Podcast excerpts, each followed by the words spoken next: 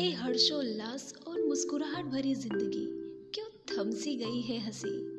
पिंजरों में कैद है विनोद की लहरें।